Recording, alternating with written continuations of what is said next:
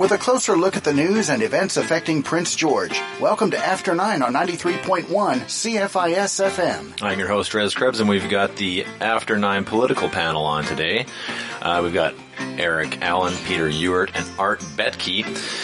I want to start out with uh, a little interesting tidbit here that I was, as I was, I was scrolling through various news articles, I found one from last month that talked about a huge change in uh, recent polling numbers, and I checked recently that the polling numbers are more or less uh, the same, in which the Conservative Party of B C has actually begun to uh, eke out a lead against the B C United Party.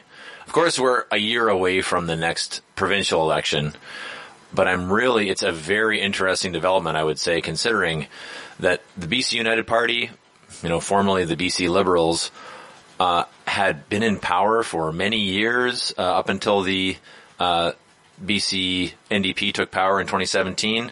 Um, that, you know, they had a, a, a series of really strong premiers, and now they seem to be kind of lost in the wilderness and are having their lunch eaten by, frankly, an upstart party with some members from their, uh, like, for instance, John Rustad used to be a, a B C Liberal, uh, uh, cabinet minister.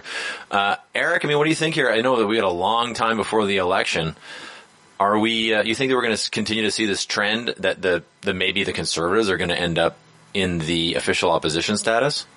Well, you know, I guess we got to go back a ways and, uh, to the, uh, the decimation of the B C Liberal Party in British Columbia. You know, we go back to Wilson. I think he had five members, counting himself.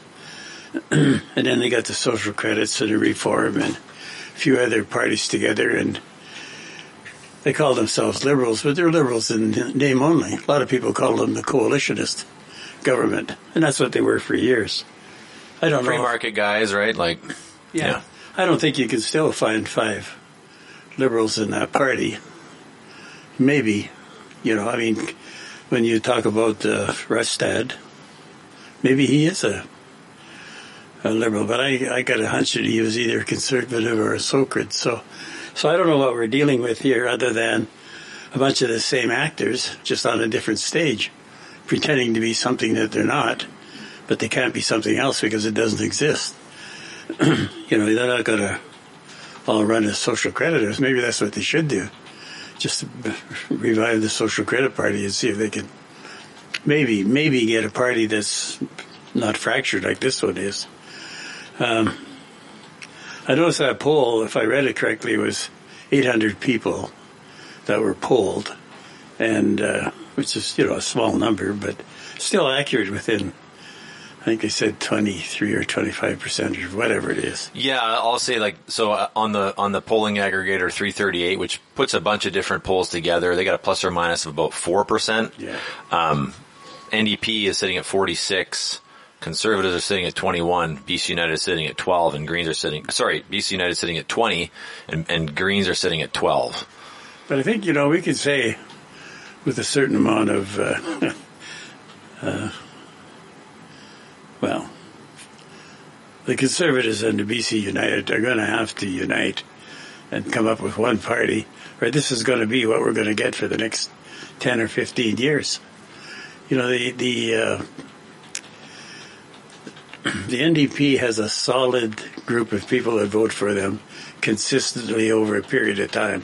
And that doesn't change very much. It really takes something to change that.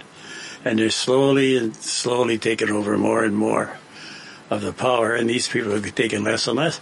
They need something significant to change the landscape, or we're in for basically uh, N D P socialist type government for the next, in my opinion, twenty years. Hmm. Um.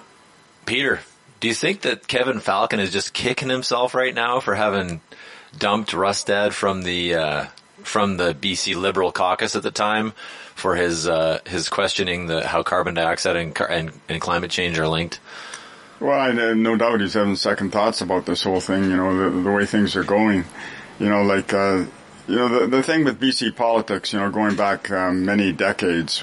You know the. Uh, Liberals and Conservatives, you know, those, those who espouse that, right, and especially the, you know, the big business uh, people and so on, right, they uh, always are tried to come together in different ways and coalitions between them and all this in the thirties and forties and so on, and to, to keep the N D P out, or to keep the socialists out at that time, the C C F. Uh, and all that got turned on its head when the, you know, because of uh, electoral uh, system change, the social credit was able to uh, uh, come into power. And uh, for for years, the, the Liberals and Conservatives, uh, you know, people who see things that way, went behind the uh, the, the social credit. Uh, but now that, you know, what's happened is that that's it's, it's fractured again, and. Um, In my opinion, right, in up in the the north and the central and northern interior and northeast and all this, this is actually going to be a, a good time for an independent to run, you know, because um, you, you you see this circumstance of uh, uh, you know these uh, the, the B C United and the, and the B C Conservatives are are, are divided, and uh, then, then you have the N D P, but there, but uh, there's a possibility there, and why that is important is, in my opinion, is because the first impulse of British Columbia's back in the late nineteenth century was uh, to have a uh, electoral system that elected independents rather than political parties, and so that was the that was the first impulse of when uh, British Columbians joined the uh, Canada and so on, was to go the independent route. But then that got overturned when the, you know, the big parties came in from the east and all this, and uh, changed the electoral system into the extreme party system that we have now. And um, so I, I think it's going to be interesting from that point of view whether, uh, uh, you know, there's are going to be some uh, independents run, and uh, maybe even have a chance of winning in certain parts of the province, especially up here. That's an, that's an interesting point. I'd like to dig into that a little bit later, but I want to hear from Art. You know, there's this split now, right? What is, what do you think is behind the split? Is it, is it personality politics? Is there a new interest in a different kind of conservatism here? Well, the uh, social credit were originally a uh, coalition of center, left, center, right, uh, and uh, then the Liberals inherited that mantle.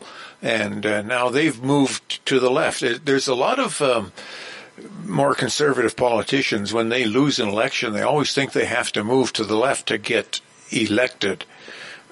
But that will never work, because why would people vote for somebody who's got the same policies as the ones they don't like? So uh, it's a suicidal mission to, to move to the left if you're a conservative party. And... Uh, the Liberals being more or less a conservative party, just liberal, like Eric said, in name only. Uh, or free market. Yeah, but, but they, uh, they actually became, I would say, more center-left than center-right. So, yeah, there's a split, and uh, what uh, what really triggered it was uh, when uh, Falcon booted Rustad for po- reposting a factual statement about climate. And, uh, you know, in uh, in the left, uh, when it comes to climate, there's no room for dissension or questions. But on the right, they're supposed to be open to this kind of stuff. So that was a, a very left-wing thing to do. So, yeah, that that colored him right away. Even if he is still free market and uh, personally center-right, he's viewed as center-left now. So uh, he's kicking himself, I'm sure, Falcon. Uh, uh, he, he, I think, uh, triggered uh, a move uh, to the Conservative Party and back to conservative roots. And uh, I, th- I think uh, by come next election that the Conservatives will be the official opposition. That's really interesting. Um, so I want to get into um, – I was just looking at a couple things. One – let's look at Prince George, Prince George Mackenzie, right? We do have, we actually have some, some electoral districts shifting, right? So we're going to have Coralie Oaks, who's in Quinnell right now. She's going to get a slice of, of Prince George. Um, Shirley Bond. So they, you know, as of last Friday, Shirley Bond is actually going to run again. Um, uh, and then we've got Shane Brianan Uh, and Kiel Giddens, I believe Kiel Giddens is going to be in Prince George Mackenzie. I believe that's that's the, the new candidate there, who was again uh, chosen by the Central Party, right? When I look at Prince George Mackenzie's last election um, results, Mike Morris had about fifty percent of the vote. Let me just pull it up here. Uh, and Joan Atkinson, who ran for New Democrat, had about thirty-four percent. If we just go by the polling that we've got now at the aggregate level, which I admit is not necessarily accurate, the B C United Party and the Conservative Party are neck and neck. They're splitting it. That would mean that if if it happens in Prince George Mackenzie, and and again we have a, a no-name person here, right? Someone who's never been elected in both for both. I mean, actually, Rachel Weber probably has better na- name brand recognition than Kiel Giddens. Right, Rachel Weber being the current uh, head of the Prince George S D fifty-seven um, school board and running for B C United. You know, if that happens, it looks, I honestly believe that there is a possibility that Prince George could see an N D P M L A, which is crazy to me, right? Considering what I know about the people who live here. And again, this is like, this is a, a, a factor or a, a, a, it's a, it's manufactured by our electoral process. Uh, I just want to get a poll here on the on the panel. Like, given what you know and understand about how things work in Prince George, and this the fact that we have no incumbent in Prince George Mackenzie, and uh, a faltering B C United Party, do you think it's possible that we get an N D P member of the Legislative Assembly in this riding? We'll start with Eric. Uh, I'd say yeah, it's possible. It's uh, depends how. Uh good the memories are for some of these voters. I mean, if they can remember that it was the Liberals that brought in a presidency and shut down all these mills. And, uh, you know, they also extended the uh, trucks to go from eight to nine axles so they could haul more logs of the same number of people. And the mayor of uh, Mackenzie and the people of Mackenzie, not very happy. That's Joan with Atkinson. The government. Yeah. yeah. They're not happy with them at all. And they may do anything put anybody in there other than Liberals to just show that they're not happy. And, and you know, from my point of view, that's what you should do. You may not like what's going on, but do you dislike it enough that you're going to do something about it? I personally say throw them out and give them a rest period and uh, see if they want to get more serious about politics. Because otherwise it's just back and forth, back and forth. I, here in Prince George, feel sorry for the way Mackenzie's been treated. And if I had an opportunity, I know who I'd vote against. Peter. Yeah, I would agree with Eric about the Mackenzie thing. Like, Mackenzie has really been screwed over in so many ways, right? Uh, you know, it's uh, made a tremendous contribution to the uh, provincial economy, you know, through stumpage and, you know, taxes and uh, pr- pr- production. There's huge, huge uh, wood production there over many years, uh, but it gets left out in the cold, right? And so, uh, yeah, I believe that uh, it's quite possible we could see some upset in that riding, you know, and uh, possibly the N D P could, uh, you know, get get in there because they've they have a pretty consistent slice. As somebody else said, a pretty consistent slice of the vote. And when you have the divisions on the other side, you know, the uh, B C United and the Conservatives, uh, yeah, there there is a there is a possibility there. Yeah, I you know, think because uh, you know you go back to the nineteen nineties and all this. There was there was N D P up here, you know. Yeah, it's uh, I'm just looking at the last few elections, and yeah, you're, the consistency there for the New Democrats is is, is pretty high, mid thirties. But it's also the, for for the Liberal Party, it was very consistent too in the fifties, right? And that's a that's a strong that's a strong vote. Art, do you think that one the N D P has a chance, and if they don't, who do you think is going to get elected here? Uh, yeah, they do have a chance uh, based on the scenario you presented, but I think the Conservatives are surging and they will continue to surge over the next year, and I think the Conservatives will take it. I think the Liberals, Liberal vote will be greatly reduced as they switch to Conservative. That's interesting. Yeah, I wonder, I wonder about Rachel Weber, actually. Um, she, she gets a lot of press, frankly. Um, We all know who she is, right? Um, partly because of her controversial comments at the at the school board, right?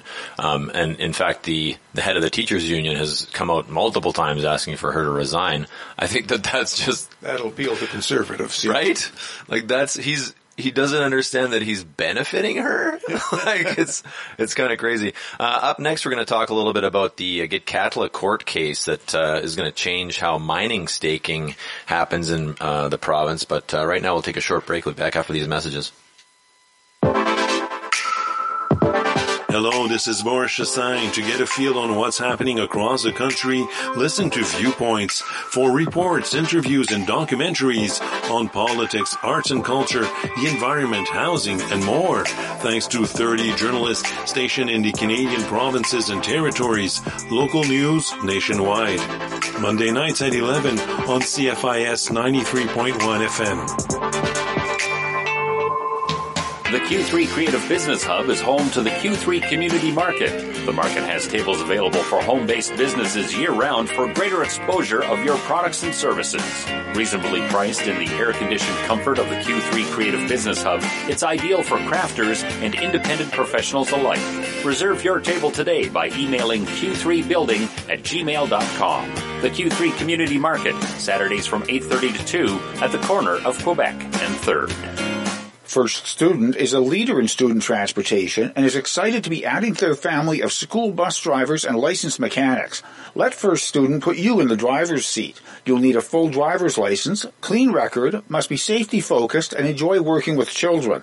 Apply online through work at first dot com or call Christine at two five zero, nine hundred, eighty-two twenty. Apply today through work at first dot com or by calling Christine at two five zero, nine hundred, eighty-two twenty. Forecast from Environment Canada, sunny today, wind at fifteen kilometers, a high of one with a morning wind chill to minus fourteen. Clear tonight, wind continuing with a low of minus eleven. Sunny on Saturday with a high of one.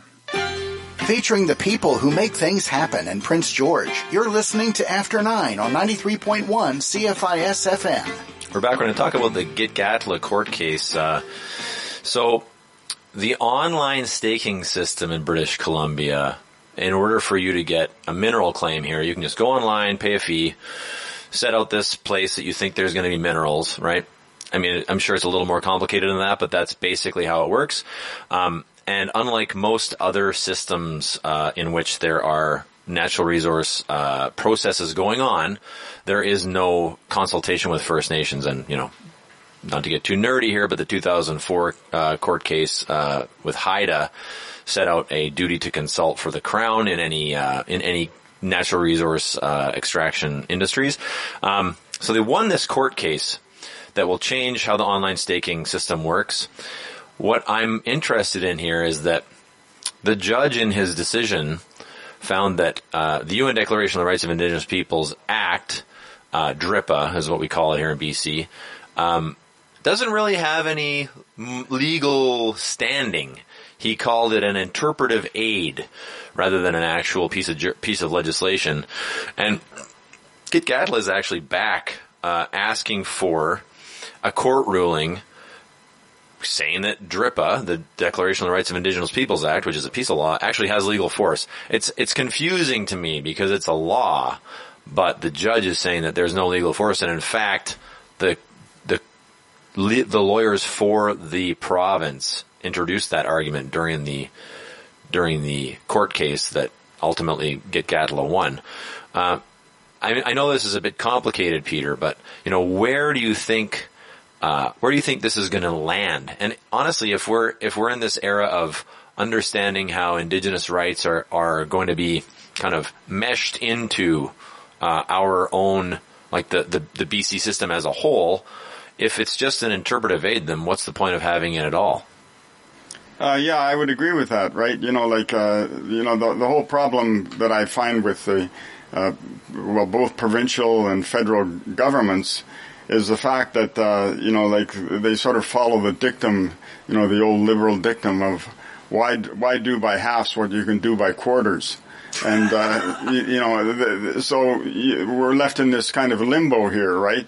Where I, I think that the, uh, you know, the U N declaration and all this, uh, yes, it should be put into, uh, put into law. Like, uh, and we should uh, end this situation of being sort of in, in endless in limbo, like where the government, like provincial government is saying with one hand, oh, we're for this. On the other hand, uh, they fight it in courts. you know, all the way, right? And, uh, you know, there's a, there's a real double standard that goes on here. And uh, we need, we need, we need clarity on this front. And uh, I think that uh, we should, it should be consistent with the U N declaration and, uh, you know, put into, uh, put into practice. You know, like, otherwise you have situations where the Gitxsaala, the, you know, the First Nation, like one of the things that prompted them over this whole thing was, uh, environmental mess of a, a mine that was in its territory, you know, that, uh, you know, created all kinds of problems, right? And, uh, uh, we need, uh, we need c- clarity on this issue, and we need these, the, the rights of Indigenous people to be upheld. Uh, and uh, when that happens, then I think we can see some forward movement in terms of, uh, you know, developing, um, you know, business and industry and so on, right? But uh, when you just leave things up in the air like this, you know, I, I can understand why the Indigenous people get extremely frustrated by uh, what uh, how government operates. Art, you know, the back in the nineties, the treaty process was meant to ensure there was certainty, right, over how things were going to roll out in, in B C. The the term that I'm hearing these days is prob- uh, predictability. Um, does does at least implementing a transparent um, Let's say, let's say it's D R I P A, and a transparent way for Indigenous peoples to be part of these legislative processes lead us to better, better predictability? Uh, uh, I would say not. Uh, it might be predictability in the wrong way, or the way you don't want it to be. Uh, is it, now, the UNDRIP, the United Nations thing, does not give uh, First Nations veto power, and I don't believe D R I P A does either.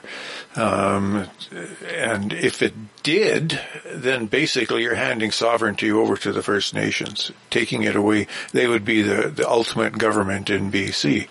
Um, I can't see any government or political party or court uh, handing over that kind of sovereignty to them. Uh, and the way I see it, the way reason that, that uh, the government brought in D R I P A was virtue signaling. Look how wonderful we are. How wonderfully we're treating the First Nations people, uh, but uh, you, you can yeah, only you go so really far with there that. When they fight it in court. yeah, yeah. Well, you can tell when they're fighting it in court that they didn't mean to hand over power to them. So that's, you know, got to be virtue signaling anyway. I mean, it's, we got we got to be clear here. Like, it wasn't uh, the, the Gitxsaala wasn't asking for a veto; they were simply asking to be consulted, right? And consultation and, and well, forestry, for instance, they have a duty to consult under both of those. And, okay, online, how are you going to consult online? You know, I, I, online staking to me seems to be ridiculous. I mean, uh, it, I, I staked a mineral claim, you know, many, many decades ago. Oh, yeah? When I was young, me and a friend, we found an outcropping of something that turned out to be mostly zinc. And uh, we used some dynamite and blasted it open, and the assay didn't show much of value. And so uh, we staked one claim anyway, and then we staked eight more claims around it so nobody else would get in on it. And then we sold it for a little bit of money, but nothing ever came of it.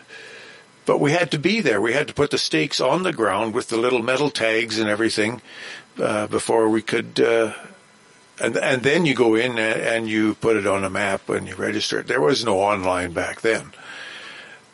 And I would think you should have to stake it on the ground first before you do anything else. So this seems like a strange system to me. Uh, Eric, you know, it's interesting, speaking about this sovereignty thing, uh, in another case, the judge in, in the case uh, with Syka's, um uh he called B C, basically crown sovereignty in B C, a legal fiction used to steal land. I'm paraphrasing. Um And it's funny when judges start saying that kind of thing, you wonder, oh, like there, but he still upheld it, right? He, that's how he characterized it. Um, if this sovereignty is a legal fiction, uh, like where are we going to go from here? I wonder with the, you know, I, I believe that this is a positive development. Like, yes, people who have lived there since time immemorial should at least have like a phone call from someone. Hey, there's, there's maybe some minerals in here. What do you think about us developing that? Right. Um, But the, I guess the, the concern here is like actually about whether, as Art says, this is just virtue signaling or we actually have some meat on the bone in in terms of this UNDRIP legislation. Yeah, I don't really, you know, It gets pretty confusing when you try to figure out what's going on. Uh, I was looking at something the other day that is taking place right now, and they're trying to get something changed in British Columbia or something. But it made reference to, uh, it had to go back to the king anyway to be certified as being okay. And I got to find that again and, and have another look at like it. In, but, in the year twenty twenty-three. Yeah, yeah. So that's still on the books. I, I think we have this idea that it, it isn't, but it is. And it's still British Columbia.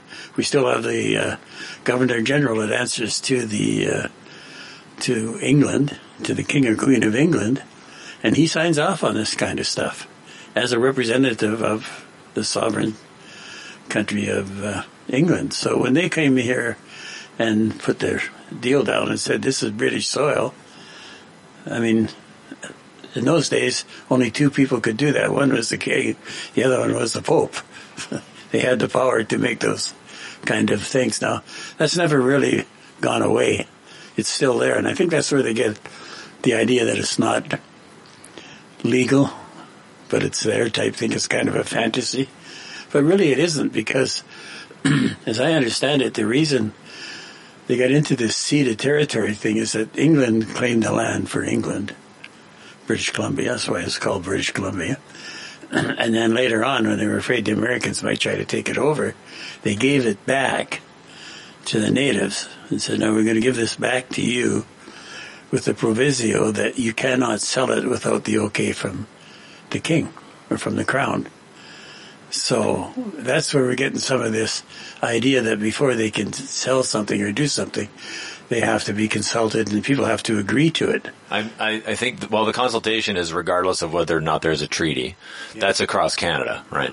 Um, and so I don't, I don't know about the, like, my understanding is that there were very few treaties made in British Columbia, and that's, that's why we have this, let's call it unpredictability. I mean, and like I like to say, the B C government and Canada, in terms of their sovereignty over this, this most of this province, doesn't have the receipt, right? Or a treaty would be kind of a receipt, right? Yeah, they, they don't have that, but there's, and so they negotiate. There's, I think there's three major, possibly four major treaties that's been negotiated. The rest of them haven't, and so they're in limbo. But if there wasn't some question of, of who really can say yes or no to an issue, you wouldn't even have a treaty. It would be a, a done thing. What are you What are you negotiating for? It's our land. But they're not. It. They're negotiating.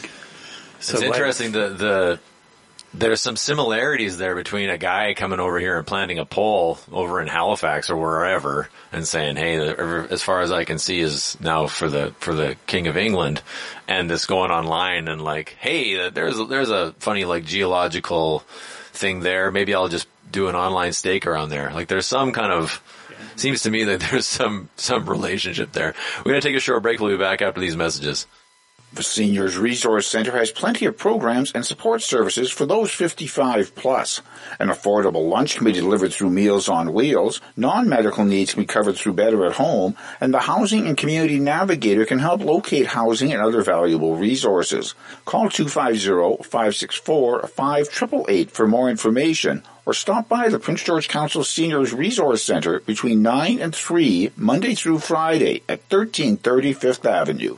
Are you thinking of selling your business? It's Dave Fuller here, a business coach and a business broker living right here in Prince George. The challenge of being a business owner is that much of our retirement funds are often tied up in the business. If you are getting ready to retire and sell your business, give me a call, two five zero, six one seven, seven four six seven, and we can talk confidentially about how much your business might be worth and how you might be able to get that money out of the business and into your pocket. Again, Dave Fuller, two five zero, six one seven, seven four six seven, or check out our website, pivot leader dot com. At Pivot Leader, we help you grow, train, and sell your business. First Student is a leader in student transportation and is excited to be adding to their family of school bus drivers and licensed mechanics.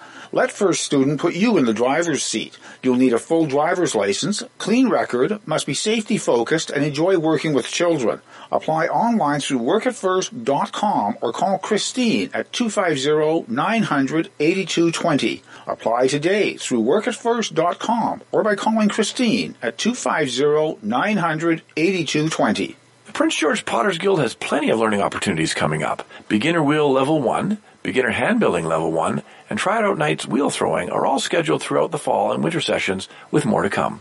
Classes are for ages sixteen and up, with full details, dates, and registration available on the P G Potter's Guild class page under Programs and Events at studio twenty eight eighty dot com. Try it out or take your first step to becoming a potter with the Prince George Potter's Guild at Studio twenty eight eighty. Thank you for tuning in and staying tuned to After nine on ninety three point one C F I S F M. All right, we're going to talk a little bit about the Lower Mainland now, Metro Vancouver.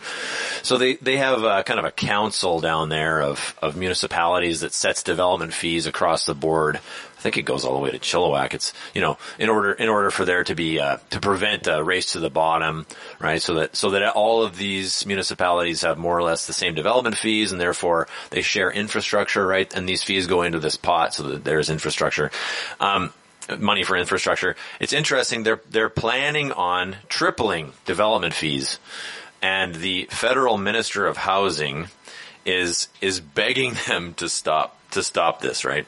Um, Uh, the uh, federal housing minister, Sean Fraser, wrote them a letter to ask them to think twice about these development charge hikes. They're proposing to vote on this today, actually. So they're going to triple them. Um, and he's saying, well, there's this federal money you could be using for this. And I guess he's he's claiming that you triple your development fees, uh, that's going to lead to, uh, you know, a, a less development happening. And I just wonder about that. Like, it's an interesting thing in, in current. You know, I, I'd say five years ago, triple your development fees. They're still going to be building shoebox condos in downtown Vancouver and selling them to investors overseas, right? Um, right now, that may not be the case, and it's and it's been interesting. You know, I I, I couldn't find the, the the reference for this, but there were claims like, you know, immediately after the Liberals said, uh, the federal Liberals said, okay, we're gonna re- we're gonna remove G S T on rental unit construction. Uh, there was this. Um, there was a huge increase in rental unit interest, right? Um, so if that's the case, then tripling development fees could also result in redu- reducing the number of units being developed, right? Art, I understand, like, you know, it's a growing, it's a growing place. They need more roads. They need more bridges. They need more sewers. They need more water. Uh, should they, should they be trying to figure this out themselves, or should they be appealing to the federal government for the funding that Sean Fraser's offering them? Well, if he's offering, they should be appealing for that. You know, it's it's uh, they got to know that it, it's uh, prohibitive costs, and it's not going to help the ordinary working people who want to get into a home. Uh, I hear down there, I don't know if it's a home or house. There's a big difference between a condo in a high rise and a house on a lot. Uh, average cost is more than one point two million dollars. Well, who can afford that? Um, the average household income, I heard, uh, is something over eighty-six thousand dollars, which means the most expensive they could afford would be in the neighborhood of four hundred twenty thousand dollars. So, yeah, there, there's no way they can afford a new house now. And I've also heard years ago, I can't remember or couldn't find it exactly where, but the uh, already the the city Uh, and other government, perhaps, uh, costs of uh, fees and regulations and such required for a new home add sixty thousand to, or is it ninety thousand? I can't remember, to the cost of a new house. I mean, they require sprinkler systems for all new houses. And that's expensive when you put that in. And it really doesn't make much difference. Smoke alarms is what saves lives. So, uh, I, th- I think they gotta just start dealing with reality. People just don't have the money. The people who are buying this stuff aren't the people looking for houses. They're looking for investments. Uh, but at the same time, I suggest that the federal minister should be telling his boss to cut the immigration rate. We can't af- absorb a million newcomers a year into this country. That's a huge part of the problem. It's interesting. I mean, he talks about needing immigrants who have the skills, right? Instead of upskilling our... Deputy Prime Minister said, we need all these immigrants so we can build houses for all the new immigrants. Like, give me a break. um, so part of this thing, Eric, is is growth paying for growth, right? So that they're they're trying to, like, load on the cost of, of the infrastructure needed onto the new development, and and therefore not increase property taxes on those people who are already living in places that ostensibly are using the, the infrastructure that already exists. But that also kind of sets up, to my mind, kind of a, a, a maybe it's a double standard. Like you gotta, you're paying your, you're paying your, your property taxes for infrastructure, right?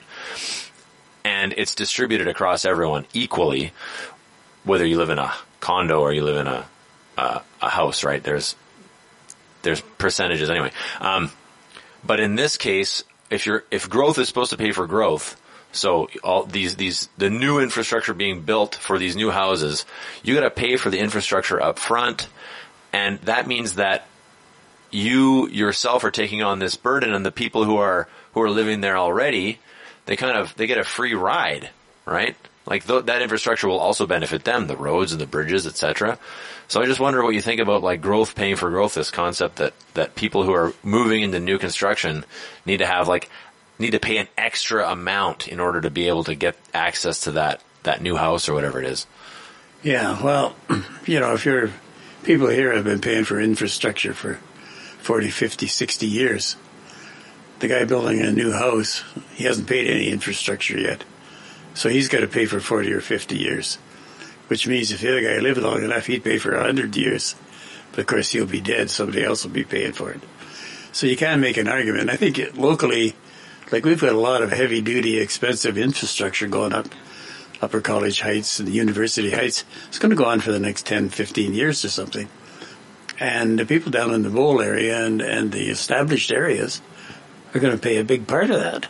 Yeah, we're subsidizing that. Yeah, we're yeah. basically subsidizing it. So I think they have to find a, a new way of uh, looking at that. The other thing is that, contrary to what we might think, we don't have a lot of control over where this stuff is built and how much the infrastructure costs. In fact, quite often we won't even get a number, but we know we're going to get the bill for it down the road. So if a, a developer decides he wants to develop up in, uh, say, up around the university or something, and that water and sewer has been run down through and behind Walmart all the way down to the Fraser River, costs you a fortune, uh, they go ahead and do it because it's all, those costs are all passed on to the person buying the house. And, but they have no say where the houses are going to be located. But the maintenance you know. is then passed on to all the existing taxpayers. Yeah. Yeah. Peter, you got last word. Uh, yeah, no, I would agree with that. You know, there's a, there's a problem here, right? In the sense that, uh, you know, what we're talking about here is big, uh, big business, big, big developers and all this. Uh, you know, basically when they, when, when they build these things, uh, what's not factored in is the infrastructure. You know, the, you know, the fact that you get, uh, you know, water, parks, sewage, roads, SkyTrain, all that. Uh, ensemble of stuff, and um, you know the, uh, the the problem that I see is that just the whole way that things are going and all this is that housing is way too much in the hands of private, big private interests in terms of uh, where it's going, and we need we need governments to take a different tack and to, and look at the whole issue of developing non-profit housing, working together to produce uh, non-profit housing, like uh, as similar to what happened after the Second World War, when you had uh, all kinds of what they call army houses built, you know. But uh, the way that the way that it's going right now, the the federal government is basically saying that uh, uh, who's going to pay for the uh, all of, all of this extra infrastructure and all that are uh, like Eric talks about, like uh, you know the people. As a whole, rather than the, uh, the these developers who are you know going to m- make a fortune, you know, building these uh, new new uh, homes. All right, we'll take a short break. We'll be back after these messages. Calling all writers, poets, and budding authors. The downtown branch of the Prince George Public Library is holding weekly writing circles for teens to engage in writing activities and explore creative writing with each other. Participants in this free drop-in event will contribute ideas towards a chapbook, which will be celebrated at a galley event on December twelfth. Whatever writing style you work in, this is the place to come and meet with like-minded teens. The Teen Writers Circle meets Tuesdays from six to seven, starting November fifteenth at the downtown Prince George Public Library. The Prince George Hospice Dream Home Lottery is back for twenty twenty-three. It's your chance at a brand new custom-built home worth over eight hundred twenty thousand dollars. Check out the Dream Home on Monroe Way in University Heights Subdivision or go online to hospice dream home dot c a. The grand prize draw is Friday, December first. Nearly three thousand square feet of custom-built living comfort, the Prince George Hospice Dream Home Lottery. B C Gaming License one four one four three seven. Know your limit. Play within it.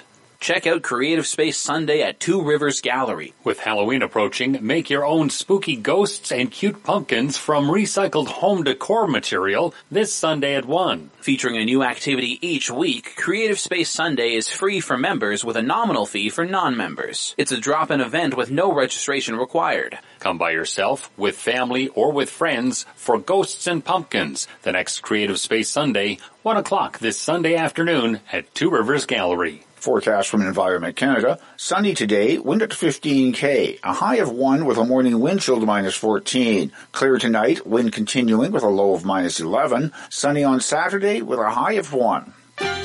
This is After nine on Prince George's Community Station, ninety-three point one C F I S F M. We're back with the Friday Political Panel. We got Art Betke, Peter Ewart, and Eric Allen. Uh, There's an interesting case down in Vancouver. There's this there's this organization called the Drug Users Liberation Front, who basically finds high grade, high quantities of hard drugs online, brings them into their their office in Vancouver, tests them for purity, et cetera, to make sure there's no fentanyl in it, um, and then sells it sells it to uh, to people who are who have addictions to those to those drugs. Um, It's interesting to me. So they were recently, uh, the, the organization, two people were arrested in connection with this, this drug user liber- liberation front. Actually, I love, there's the picture accompanying the article has a little, has a little, one of their little packages of cocaine. They have great branding, by the way. um, you know, they're, they're, they're kind of see themselves as a compassion club for drug users so they can access Safe Supply. And I find it really interesting when Safe Supply, Um, is one pillar, you know, of the of harm reduction uh, and getting people off of drugs. Actually, um, uh, but Safe Supply currently is, you know, this Dilaudid stuff, and we're seeing that that those those pharmaceutical grade opiates, they're not good enough for people who use opiates, and so they're ending up in the free market. And you know, there's lots of anecdotes; kids are using them. You know, I guess my question here, Eric, is if if you've got this Safe Supply that's being done on, in basically the free market, um, and it's part of a government policy already, should the government be involved in uh, cracking down on that, or should they maybe instead just set up some regulations so that so that the free market can take care of this? Yeah, good question. I, you know, that's Vancouver, I guess, isn't it? Yeah. So Vancouver having its own charter and its own police. It was the police that made the decision to start laying charges because these people were breaking the law. As yeah, federal the law, law. It's a federal law. Yeah. As the law stood. And uh, so that's their job, is to enforce the law. And I don't know if anybody's trying to go beyond that or not. But, yeah, if you have a Safe Supply, and if that's one of your things that you're going to use to uh, try to help these people, then they should be working to get, make that happen, as opposed to try to stop it. I don't know. It didn't say here where the money that they made on it went, whether it just went into their own pocket or went back into the organization or what. So uh, I don't think they have a non-profit status or anything. Yeah, yes. So that's there's that also. So yeah, I don't know. Peter, what do you think? Uh, well, I'm not against the concept of Safe Supply or drug testing, but uh, but I believe it must be part of an overall Uh, addiction drug program, you know, like similar to what uh, has taken place in Portugal and, and so on. You know, the government has to be involved in it, right? We, it can't be put into the hands of private organizations who are taking up uh, the distribution, the selling of drugs and so on. To me, that's a bridge too far. And uh, we need, if, if it's going to go ahead, if Safe Supply goes ahead, you know, and the drug testing goes ahead and all this, you, you need it to be regulated by government and run by government in some in some way. You can't just, you know, sort of be willy-nilly, right, that, that anyone can do this, because we're dealing with quite dangerous substances here. So we'd have, like, instead of having B C liquor, we might have B C cocaine. Is that the uh, Art? You know, this this question about this is a the private enterprise kind of coming in and executing uh, government policy. What do you think? Well, you uh, the government, uh, provincial government, has a stated policy that they're going to de- decriminalize drug use and uh, you know push the safe supply thing. So. Why not? I mean, society condoning it, the government condoning it. It's like, well, gee, let's get in on it type of thing. Yeah, I, I'm not surprised that they would get, uh, get in on a, a private business like this and the drug business. Uh, I, the, the impression they would have uh, from all the indicators is that this is a wonderful thing to do, and even even uh, get them brownie points with the government, you know. Uh, so... Uh, I, I can't see why the government is upset. I mean, this is kind of a logical conclusion to their policies. Yeah, it's funny. I mean, I've been talking a lot about this with uh, folks I know. We we talk about, both in terms of housing, in terms of the, the, the drug epidemic, what to do with people who are already, don't have a house, or are already addicted to drugs.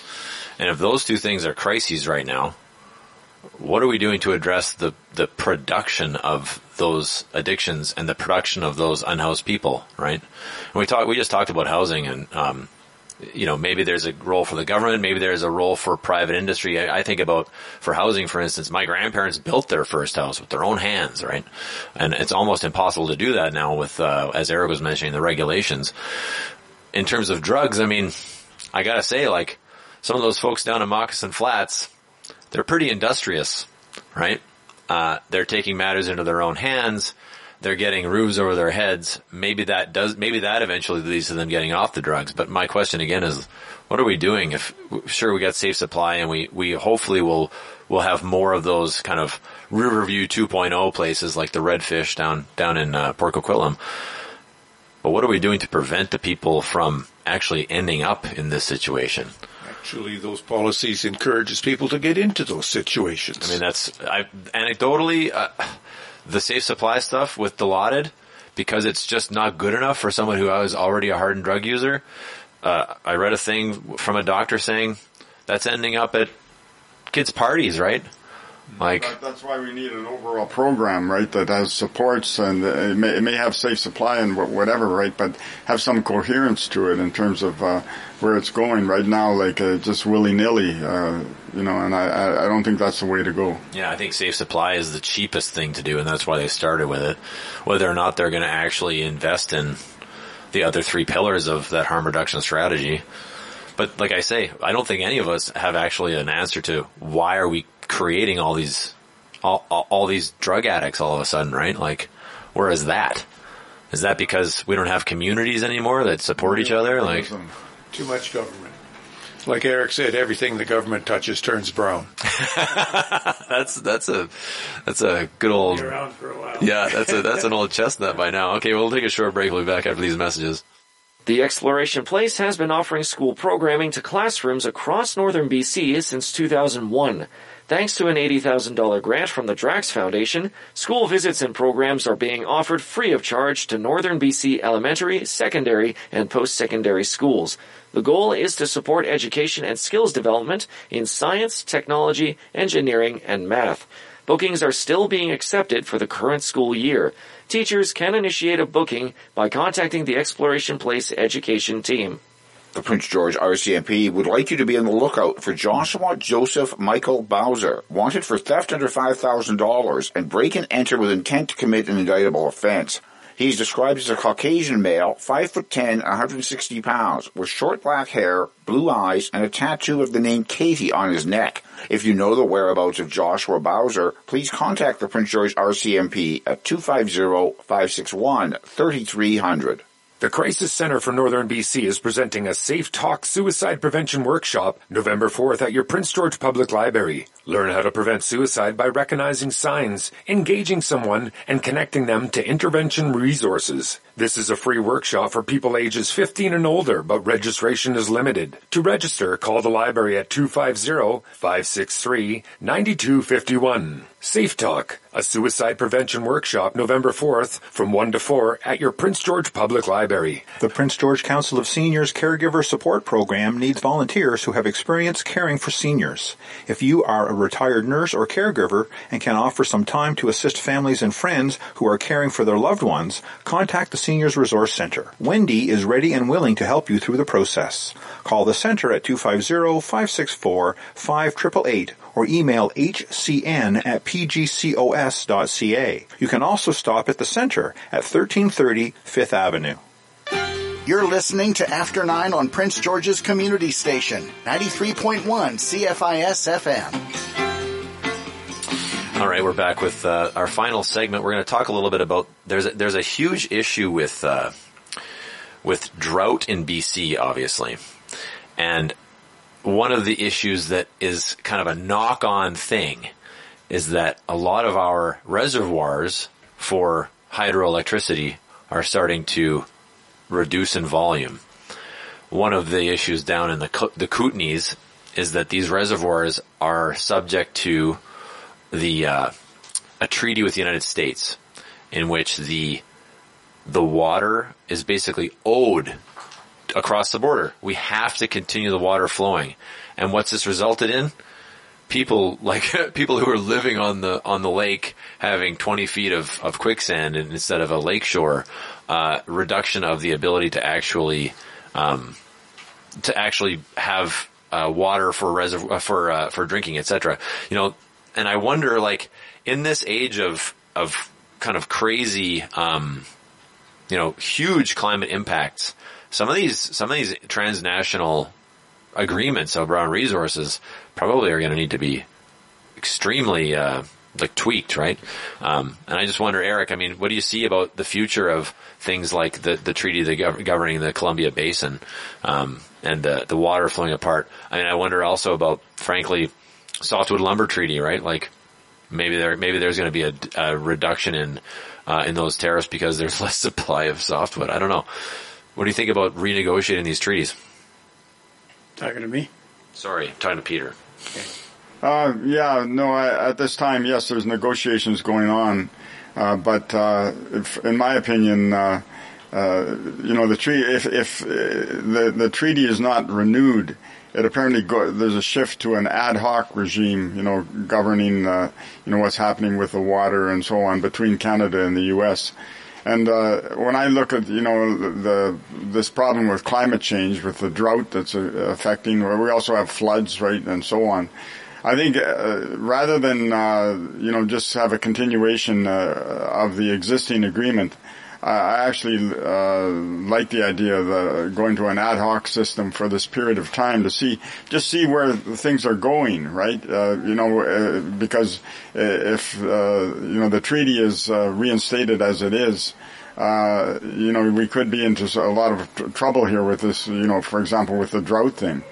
Uh, not to say it couldn't go the other way, but I think we need to...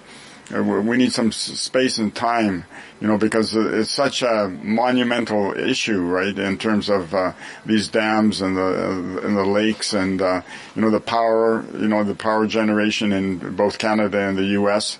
And um, so I th- I'm initially looking at the circumstance there. I would say going to an ad hoc regime for at least a period of time would be better than, uh, you know, either renewing the existing treaty or, or going ahead with it. That's interesting. You know, the, the, the treaty and the, the dams that kind of were built around this were actually as a result of some catastrophic flooding that happened in the forties, you know, trying to manage water. And now we're managing water to a treaty from last century that, as you say, you know, the climate is changing. So maybe it does need to go to a place where we're watching how things roll out. Art, is that a way to go? Uh, boy, it's hard to say. Uh, you have a, a river that flows through Canada, originates in Canada, and then flows into the States. So, yeah, the United States could not do anything really much on their own to control flooding. uh, because uh, I'd say most of the floodwaters came from Canada. Uh, when when you get the, the spring thaw on the Rockies, and that's a, quite a bit of Rockies that, that thaws there, uh, if you have a heavy snow year and then a warm spring, you get a flooding. And uh, so that's why they desperately needed that treaty to save their own uh, cities and that from the flooding. Uh, and, you know, they, under the treaty, they're able to call on the Canadians to, you know, hold back water as necessary. That's not the problem now. Uh, the Canadians are required to let it go. Uh, so that's kind of a bad way. Um, we should be able to hang on to our own water, I think, uh, but I don't know that the Americans would ever agree to that because that would hurt them. So it's a tough one to figure out. Um, But as, as the article that I read said that uh, the, the Arrow Lakes are at a low that has not been reached in more than two decades. So it doesn't sound like this is unprecedented. It seems that this happens. Uh, there's drought years and there's flood years. So, but the I guess the issue is um, it's October, and usually the lowest the lowest time is in like April. Yeah, after after the winter yeah. draws down. Yeah. Eric, I mean, are we going to get into a fight in the United States about this? We can't. It's it's crazy. You can't ship logs across uh, across some of these lakes now, right? And that, and they've been using that technique for for decades, um, and so we're having an economic impact as well. Yeah. I was just looking just uh, further on in the article there. It says said it was frustrating. This woman or whoever it is talking, frustrating to see Washington's Franklin D. Roosevelt Lake downriver from the Canadian dams operating at normal water, water levels while Arrow Lake's reservoir recedes. So the water that goes through and is basically drying up on the Canadian side is still fine for uh, staying at the same level on the American side. So, and then we're committed to supply that water even though it gets worse. So they have to have some kind of a solution.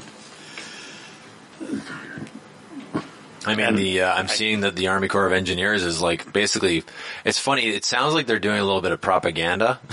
they're they're telling people who live in those historic floodplains where there's been tons of development now to, you know, watch out. We don't know what Canada's going to do, and so you might get flooded, right? And yeah. and that seems to me to be like very irresponsible, frankly. Yeah. Yeah. Uh, why would you? Why would you kind of inspire that kind of unpredictability amongst people who, like, Canada isn't going to turn on the tap and flood your house, right? How, how would that? What would that do to us? Uh, like, it's crazy. We are we are the mouse sleeping next to the elephant. So, you know, I just I I, I feel like that kind of, like, maybe the Army Corps of Engineers is using that kind of uh, rhetoric in order to ensure that there's there's public pressure to maintain the status quo. Politics. Politics. Politics so they can get their way in the negotiations, but pressure on Canada. Yeah. All right. Well, I hope everyone enjoys this, uh, what turn, looks like it's going to be a beautiful sunny day, but a little bit cold. Have a great weekend, everyone.